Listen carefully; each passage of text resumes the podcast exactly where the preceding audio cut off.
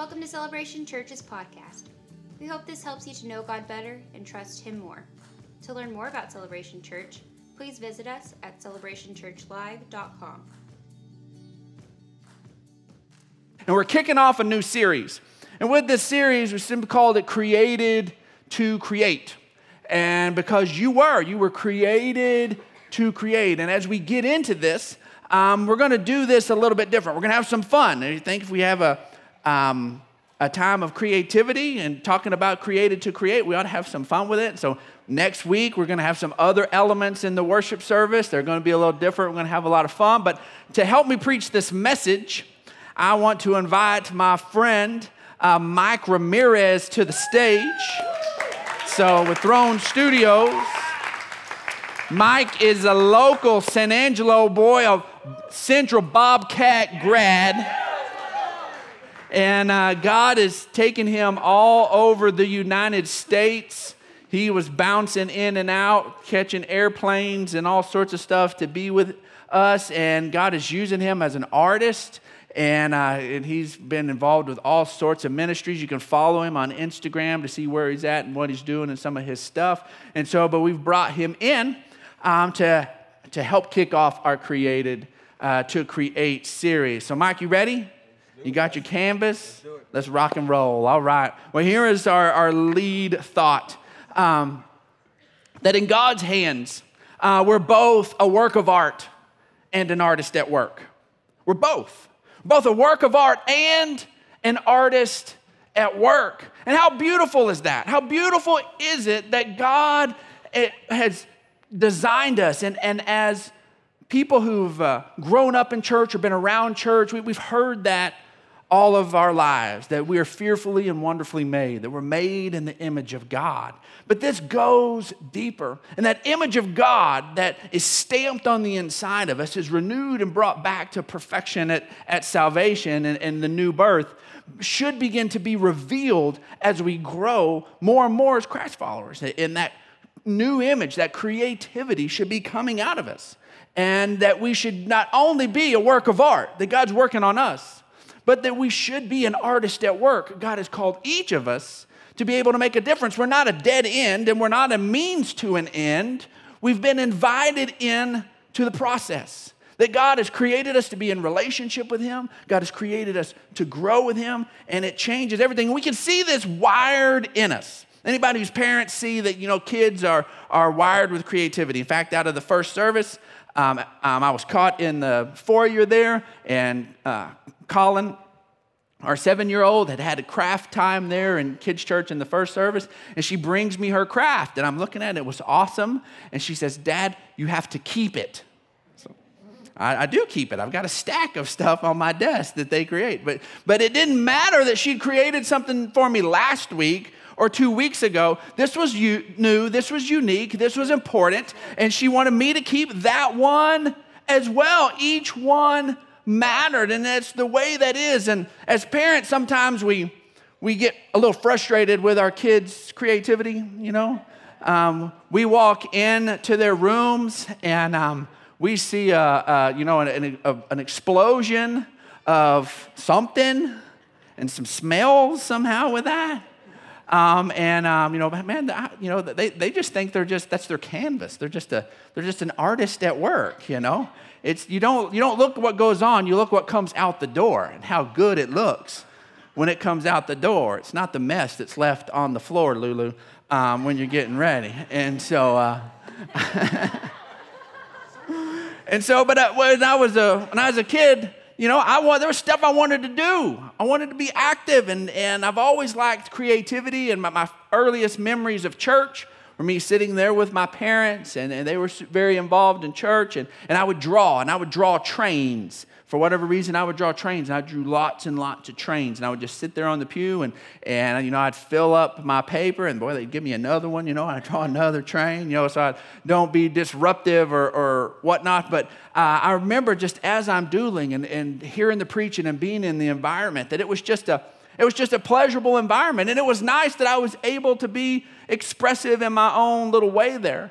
And that was encouraged. But there were other places of creativity that kind of would show themselves up. Um, because, you know, as a little boy, I would look at a little chunk of ground in our backyard and I didn't see a, I didn't just see a patch of dirt. Um, I saw a potential hole. And not a hole, two holes. And not just two holes, two holes connected with a tunnel. Because every 10 year old boy wants two holes connected with a tunnel. So you dig the two holes and you connect them with a tunnel and you do it so that mom can't see it out the back door because she'll shut you down. And so, but it was so awesome and it was so amazing and they were so perfect that I had to show mom. And so I go, Mom, come see what I did. And she looks at the two holes connected with a tunnel and uh, she's like, Oh, that's nice. Um, uh, cover it up.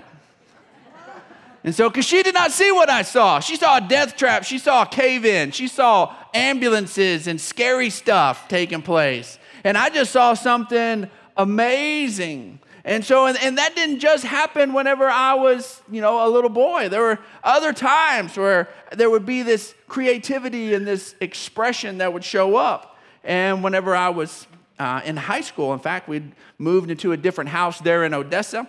And I've been, if you've been around Celebration Church, you know I'm not athletic. I'm just not. I'm not coordinated that way. That's not my thing.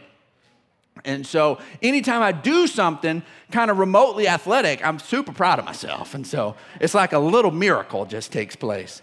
And uh, it's amazing. And so uh, when it was at the house and, you know, an 18 year old boy in, in the, his room, you know, and for whatever reason, um, I had the thought that all of you've had um, I wonder if I can touch my elbow to the ceiling. Nobody in the first service had that thought either. I'm like the only person, at least at this church, that has thought, can I touch my elbow to the ceiling? And so, but I did, and I was wondering if I could touch my elbow to the ceiling. And there's an eight foot ceiling, and so, you know, I'm sitting there, and uh, thankfully there was no cameras or any of that because my sisters would have posted it. And I'm, you know, I'm, I'm not athletic, which the opposite of not athletic is awkward. So I'm awkward. And uh, so I was sitting there and I was trying to jump and touch my elbow to the ceiling. And I really was. I was doing it that awkwardly and just doing that. And I wasn't getting there, but I could sense I was close. I could sense I was close. So I decided that I'm going to just jump with all I've got. I'm going to bend down and coil down, and then I'm going to jump, and then I'm going to put my elbow up and then touch the ceiling. And um, because I'm not coordinated and athletic, um, I didn't time all of those mechanisms at the right time. So I jump and I sit there and I WWF my elbow through the ceiling and just and, and knock, knock a hole in the ceiling. Well, yet again, uh, nobody had seen how many failed attempts I'd had at touching my elbow to the ceiling. So you fail a lot of times and then you win, it's a big deal. I mean, it's exciting. I don't care what it is. It's like super exciting. So then I'm like, Mom, come look at this. This is amazing. I touched my elbow to the ceiling. And again, all she saw was another hole that needed to be filled. And I was so excited, but this energy and thoughts and expression and all this stuff comes out and, and a lot of times we don't necessarily do it the right way and we feel like we got false starts and, and we got these motions that that, you know, this went, I tried this and that didn't work. I tried that and that didn't work. And, and, you know, and everybody else on the block can run faster than me or do this and that. And, you know, and as a young man who wasn't athletic, you know, I had to begin to deal with my own stuff. You know, you know, what am I good at? Where do I fit? All of these different things. And, and so many times there's this place where we begin to notice all the things we can't do. And that, that side of the column begins to get so full that it begins to cast a shadow on all the potential things we can, can do, but just haven't discovered yet. All the stuff we can do, but just haven't discovered yet. Because we have this big shadow of camp begins to, to cast onto it. And today, as pastor, I want, I want to cut through all of the mental arguments. I want to cut through all the stuff, and I want to speak to your hearts today. I want to talk to this place that's on the inside of you that God created. And you've, you've created this wall. Life has created this wall. Others have created this wall that have told you you can't be amazing, told you you can't. When you're made in the image of an amazing God. Therefore, you are wired to be amazing somewhere, some way. You're wired for it. Those two can't be separated. We can't be made in the image of God and be dull and normal and boring. Just because we're not necessarily excellent at everything doesn't mean that God hasn't wired us and called us. And so, as we move into this series, God created you not just to be in relationship with Him. Yes, that's it, but it is bigger than that. It's because His heart is so full to be to connect with people who are disconnected with Him. As we connect with Him, that heart begins to surge through us. And we find this other hand that wants to begin to grab a hold and connect with somebody else. And that the way you're wired, the creativity, is how it's going to happen. I want us to look at Ephesians chapter 2. Ephesians chapter 2, verses 8 through 10. And in our school of ministry, our in house school of ministry, our first trimester, we break it up into three parts. We'd have three classes in each trimester. And our first trimester, with the three classes, the central hub of those three classes all revolves, all revolves around this. Every class, everything comes back to Ephesians 2. This is a big deal to us. We teach grace, faith, and principles of ministry. And it's all right here.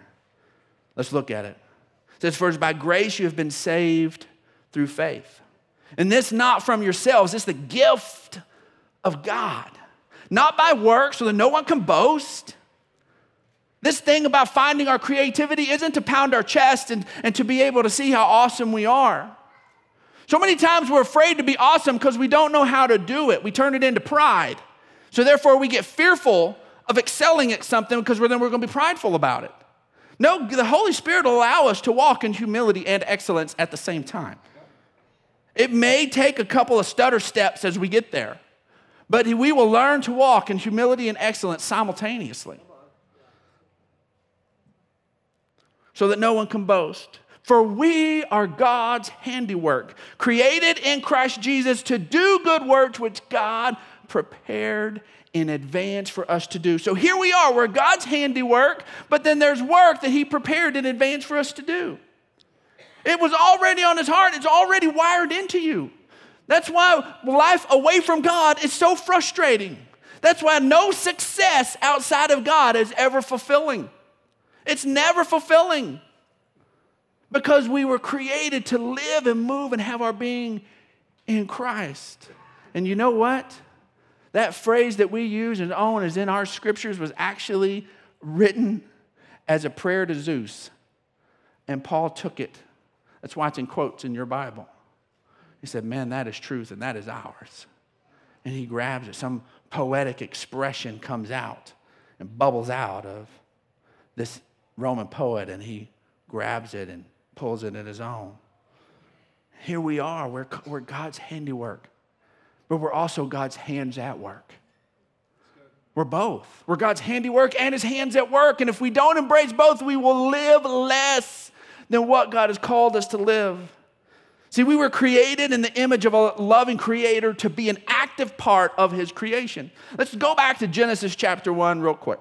Genesis chapter 1, verse 26, there's been all of the days of creation the, the light, the dark, the, the firmament, the, the earth, all of the, the animals, all the stuff's happened the grass, the field, the trees, all that's done. And so, and then we get to day six, and then God said, Let us make mankind in our image, in our likeness, let, uh, so that they may rule over the fish in the sea and the birds in the sky, and over the livestock and all wild animals, and over all the creatures that move along the ground. So God created mankind in his own image. In the image of God, he created them, male and female, He created them. We don't find out about Adam and Eve until chapter 2, folks, okay? Um, very, from the very beginning, the scripture has been the most progressive document around that male and female are equal. It took messed up males to subjugate females. The Bible didn't do it, never has, okay? Never has.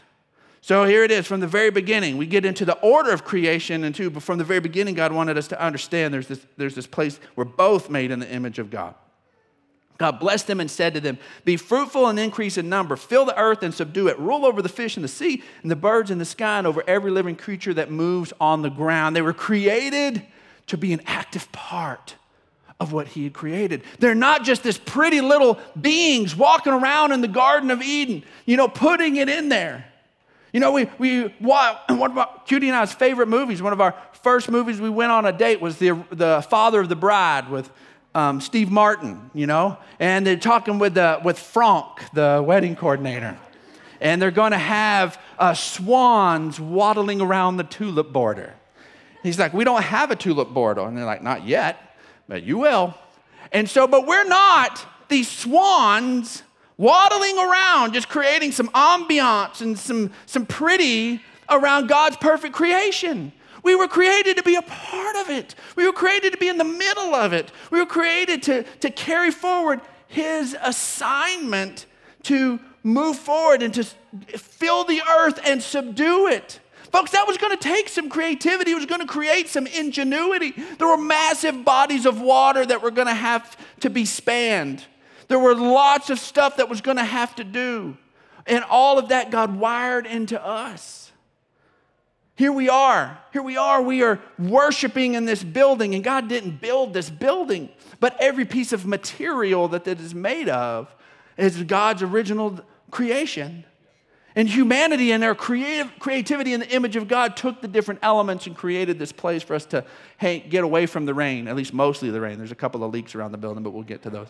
And so, but this part's pretty dry. And so, um, but we, uh, God, God used humanity and creativity to move things forward. Genesis chapter 2, verse 7 says, Then God formed a man from the dust of the ground, and he breathed into his nostrils the breath of life, and the man became a living being. I love here that God reaches into something that was already created. Already created. Humanity came about when God touched and grabbed a hold of something he had already created, crafted, and breathed life, spirit into man, and man is now alive and crafted in, in the image of God. And just like we came from something that He had already created with an, with an assignment to create, here and now with this, God puts on us, creates us to create. This idea that this expression should come from lots of different places. I love it that, that at Celebration Church, that our youth group has been on the forefront of this, have been pushing this and embracing that God has wired us in a way that we're created to create. Dave and Annette are doing a great job of releasing and encouraging our young people. And if you, if you show up at youth on any given Wednesday, you'll see young people doing awesome things, playing instruments, leading worship, showing their talents, dancing, doing all sorts of cool stuff, bringing glory to God. If you were at one epic night this spring, you got to witness it firsthand, and it was absolutely amazing. And if you missed it, we got a little video that'll just kind of show you some examples of what went on. Everyone is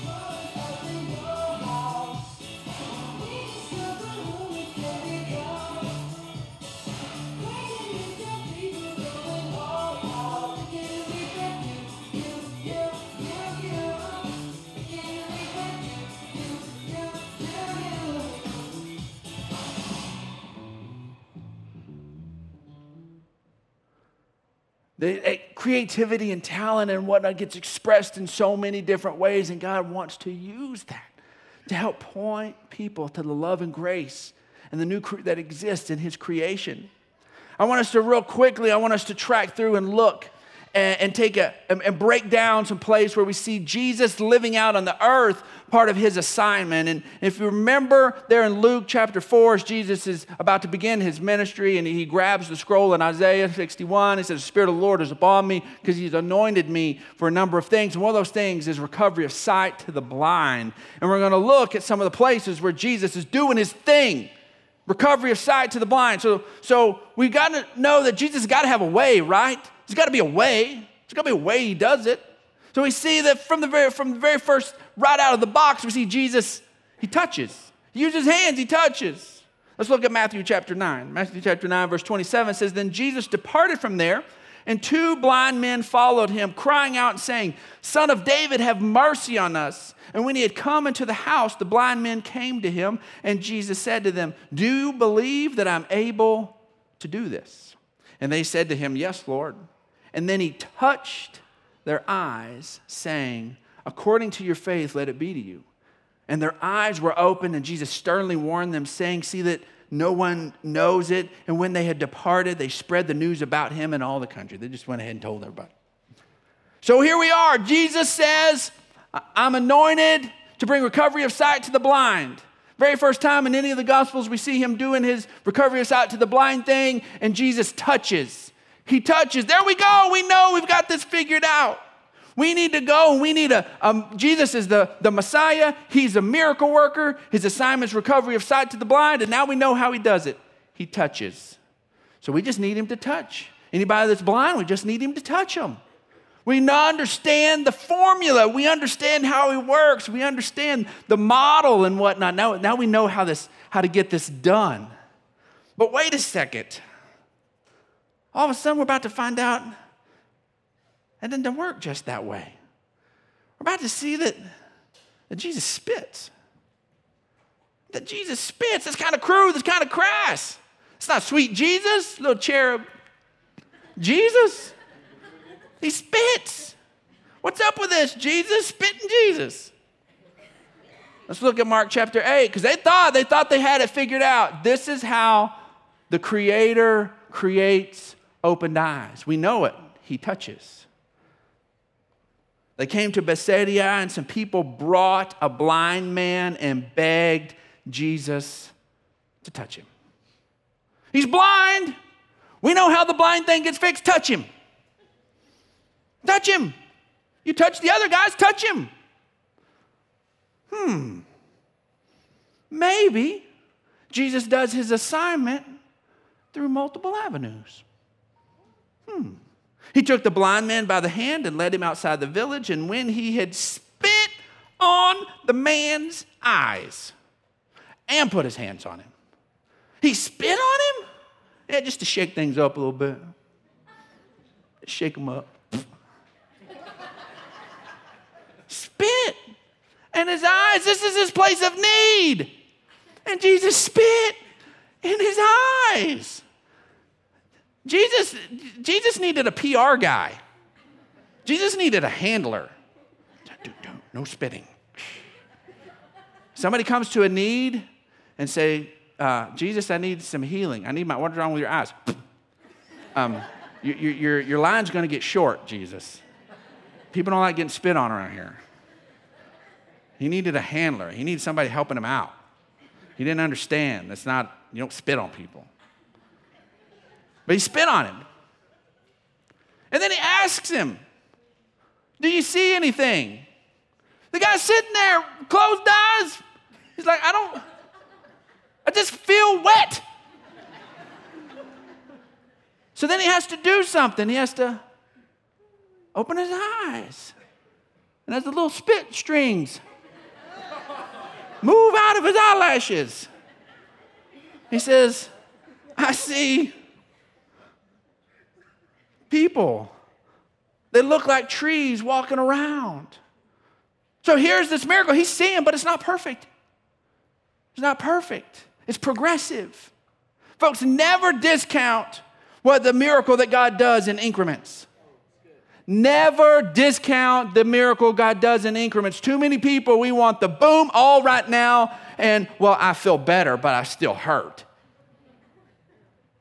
Well, my marriage is a little better, but he's still mostly a jerk. He's a little better.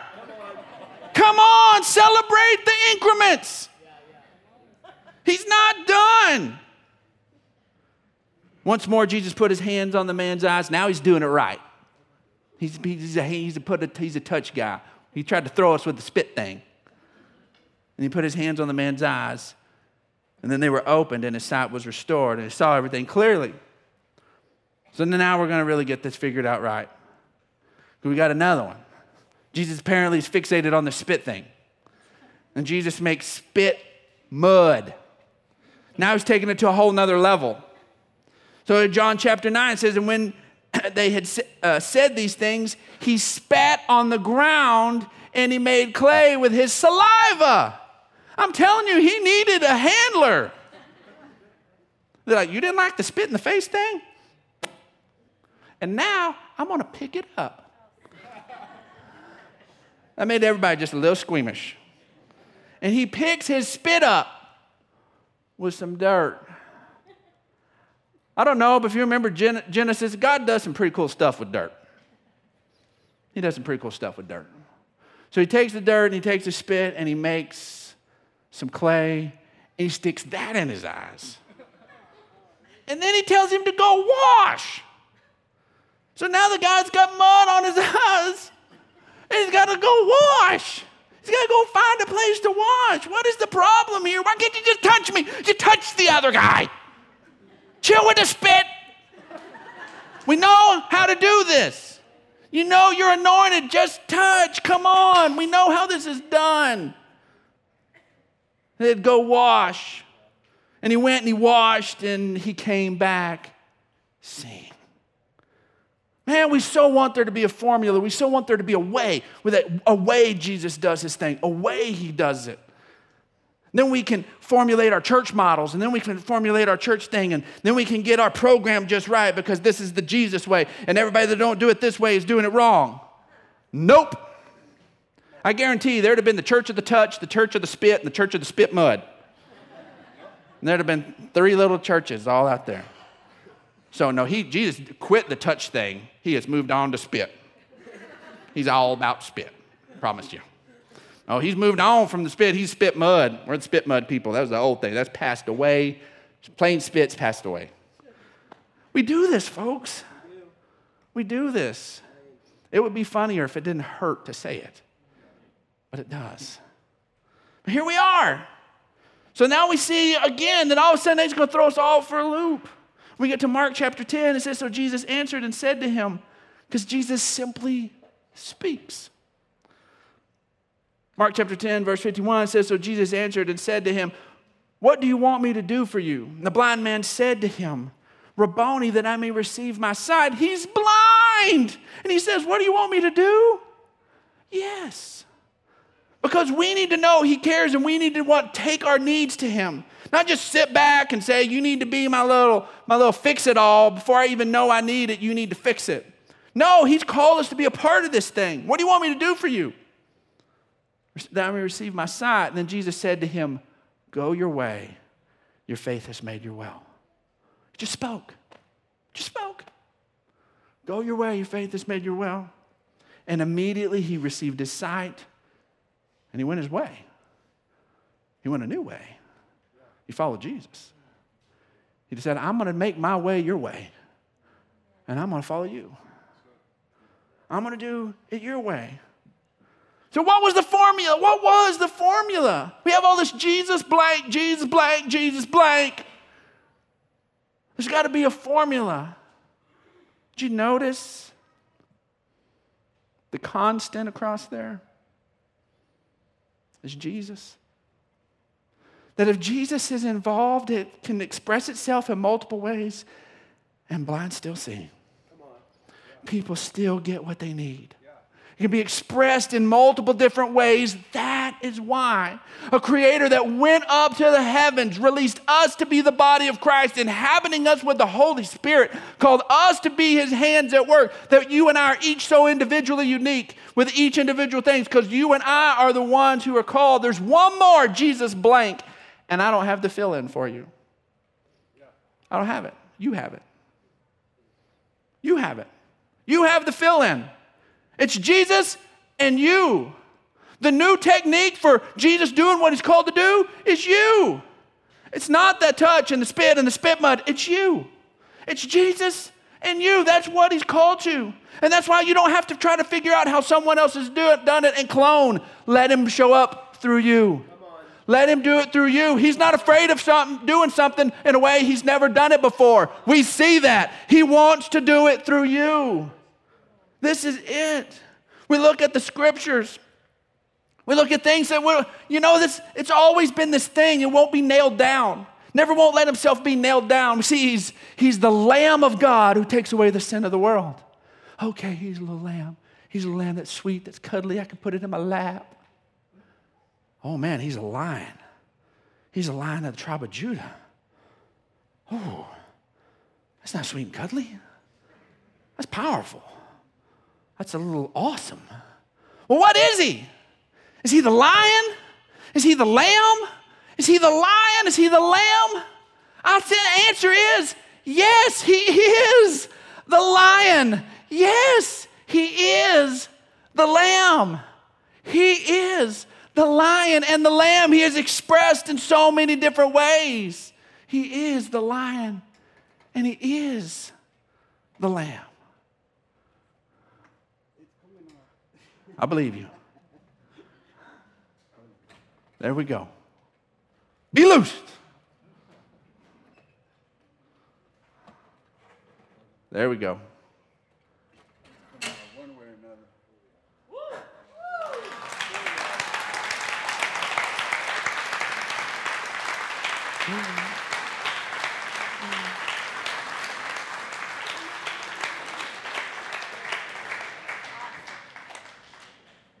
My Jesus hands can't do that. But his Jesus hands can. And here we see this beautiful expression of the mystery that Jesus is the lion and the lamb. He is expressed through Brandon Clark, and he's expressed through Mike Ramirez, and he's expressed through you. Art has a way, creativity has a way of connecting.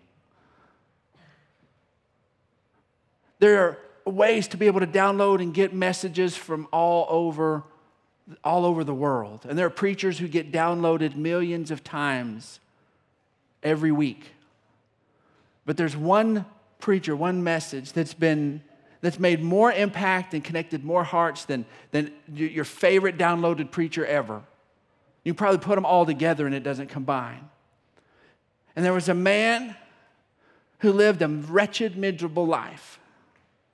And he made his living by sailing across the sea and meeting people at a dock who had been gathered up and rounded up and herded up like cattle, ripped out of their homes, ripped out of their places, and, and brought into a place and shoved into a boat and carried across an ocean to a new continent to be, to be worked like animals and owned like property.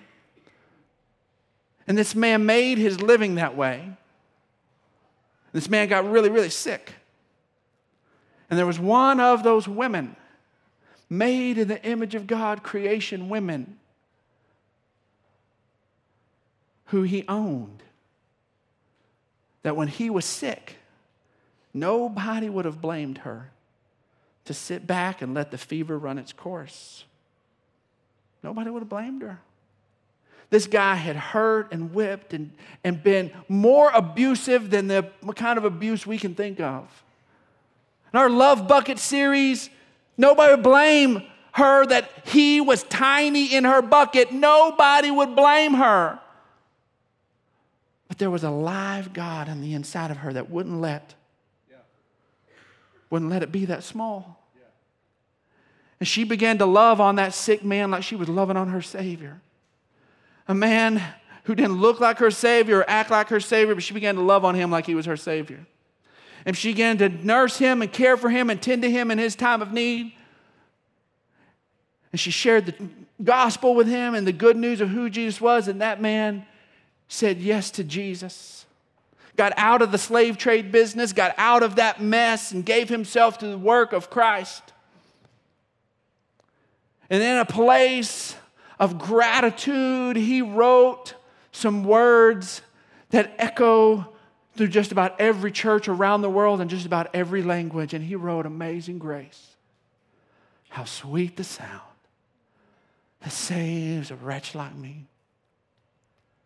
I once was lost, but now I found was blind, but now I see. And there's a poetic, beautiful, artistic, creative expression of the love of God that was written down as song, that is carried on and preached for hundreds of years because some lady dared to love the unlovable, which she had every right not to.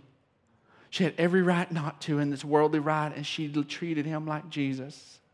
Folks, this makes a difference. It makes a difference. It makes a difference.